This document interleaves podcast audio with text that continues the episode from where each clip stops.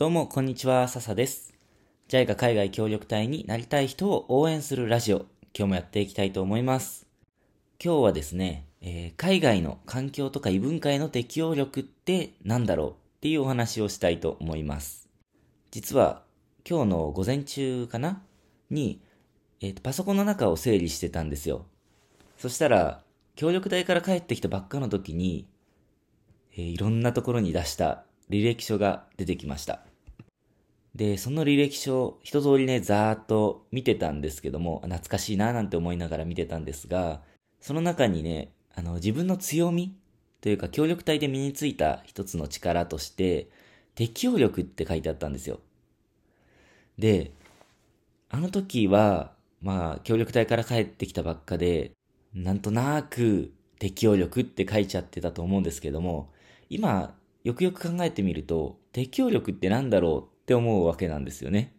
うん。で、今、ね、時間が経って改めて考えてみて、あ、これが協力隊で身についた適応力かなっていうことを、えー、2つ発見しましたので、ちょっと例も、自分のね、例も出しながら僕の意見を伝えさせて、共有させていただきたいと思います。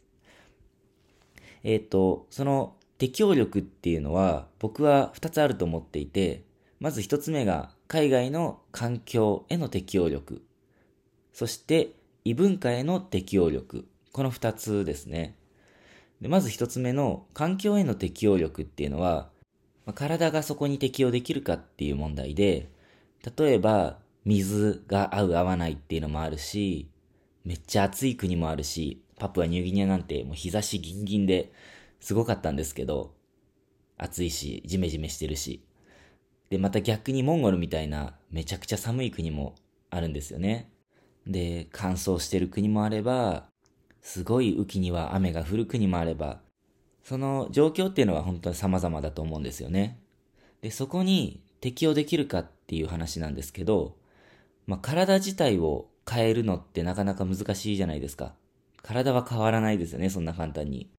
だけど、例えば日差しがすごく強かったら、ちゃんと帽子をかぶるとか、日焼け止めを塗るとか、水分補給をちゃんとするとか、いろいろと対処法がありますよね。で、日本だったら、6時間寝れば大丈夫だったけど、パプアニューギニアの気候だと8時間ぐらい寝ないと体が持たないよっていうこともあるかもしれないですよね。あとは本当にその気候がきつかったら、うん、特に日差しが強い日なんかは、ちょっと今日、うん、日差しがめちゃくちゃ強いし暑いから、仕事を、あの、外での仕事をやめておこうとか、あの、もし、もしね、同僚の人に変な目で見られちゃうようだったら、ちゃんと日本の気候と全然違うから、あの、今日は仕事を休ませてくれとか、今日は外に出ない仕事をさせてくれ、させてもらうよとか、そういうのをしっかり、え、ー、と、同僚の人に伝えて分かってもらうっていうのも一つ方法ですよね。で、そういう方法の一つ一つって、行ってすぐには、なかなか気づけないことも多いんですよね。まあ、日焼け止め塗るぐらいはね、日本とそんな変わらないから、すぐに向こう行って思いつくかもしれないですけども、ちゃんと現地の人に伝えるっていうさっき最後に出した例なんかは、なかなか最初の頃あの、やろうと思ってもできないですし、しにくいというか、本当に仕事休んでいいのかなっていう気持ちになっちゃうと思うんですけども、そこは、あの、今後の活動のことを考えると、自分の体調を崩して、そこからしばらく仕事ができないとかね、入院することになっちゃったら、またもっと大変なことになって、もっと活動が進まなくなっちゃいますので、そこは、うん、一歩踏み切っていいんじゃないかなって思うところです。で、そういうことへの判断がだんだん日を追うごとに上手くなってくると思うんですよね。それが経験だと思うので。なので、僕はパプアニューギニアにいた時は、そういうことに慣れていくまで結構時間がかかったんですけども、具体的にどれぐらいが慣れたって言えの言えるのかわからないですけど、うん。だけど、今タンザニアで仕事をしていて、そういう環境の日本との違いっていうところで、自分の、うん、異変とか、あ、これ続けてたらまずいなっていうところに気づく力とか、ここはこうしたらいいかなっていう方法みたいなものが、パプアニューギニアの経験からなんとなく推測できたりすることがあるんですよね。なので、一つ目の環境への適応能力っていうのは、適応力か。適応力っていうのはそういうところかなと思います。そしてもう一つの異文化への適応力なんですけども、これは一つ例を出した方がいいかな。えっと、僕、パプアニューギニアについて最初の半年ぐらいの頃、めちゃくちゃ怒ってたんですよ。もう本当にイライラするし、うんと、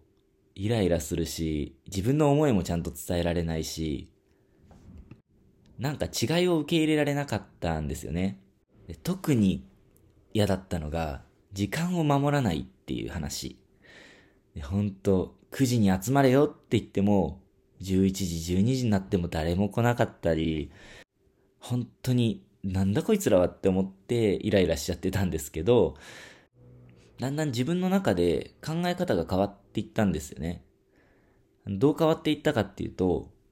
最初の頃は時間を守れない人たちだなって思ってたんですよ。それがだんだんパプア人の人たちと関わっていく中で、あ、時間を守らなくても生きていける人たちなんだなって、だんだんそうやって考え方が変わっていったんですね。これ逆を考えてみるとすごいわかりやすいんですけど、日本人って時間を守らなきゃ生きていけないじゃないですか。例えば集合時間の5分前にはもうみんな集まんなきゃなんなかったり、あのー、あと聞いた話ですけど、電車ももう30秒とか1分とか遅れたらもう報告書書かなきゃいけないとか、そんな話を聞いたことがあるんですけど、パプア人なんてもうそれで当たり前なので、なんかもうだんだん羨ましいなとすら思うようになってきたんですね。これって僕の中ですごい大きな変化だなって思ったんですよね。で、また、もしもどうしてもその日中にやらなきゃいけないことがあって、で、パプア人の人も巻き込んでやらなきゃいけないよってことがあったら、もう遅れてきてもいいように余裕を持って時間を組んでおくとか、今日がダメでも明日できるような、で、明日がダメでも明後日できるようなゆとりを持っておくとかね。で、そんなに時間が切羽詰まってないような時は、まあ、遅れて今日ができなくても、ははっとも笑ってね、あのー、やり過ごせるような、イライラしなくなりましたね。そういうところが、なんか、パプアニューギニアにいた2年間で身についた力かなって思うんですよ。だからこの人たちはこれができないじゃなくて、あ、こういう考えをする人たちなんだな、とかっていう捉え方をしたり、あとその後お話ししたゆとりを持っておくっていうのも、あの、まあ、対応策を持っているっていう点では、うんと適応力かなと思います。そういうのの一つ一つあの、これだけじゃなくて本当にね、現地に行くといろんなことがあるんですけども、それを受け入れるとか、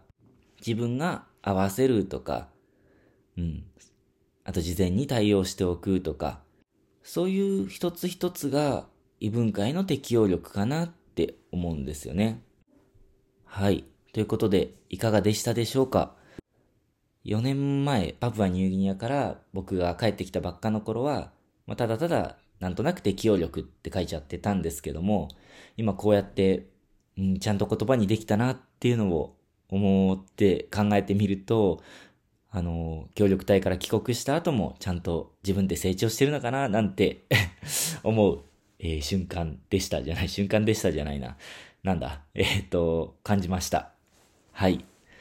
あの、これはね、あくまで本当にね、僕の個人的な意見ですので、他にも適応力っていうものの考え方があったら教えてほしいです。あの、それ以外にもね、ご意見、ご感想、ご質問などありましたらお気軽に、できれば Twitter のメッセージで送ってもらえると嬉しいです。ということで最後まで聞いてくださって本当にありがとうございました。また次回も聞いてください。それじゃあ、またね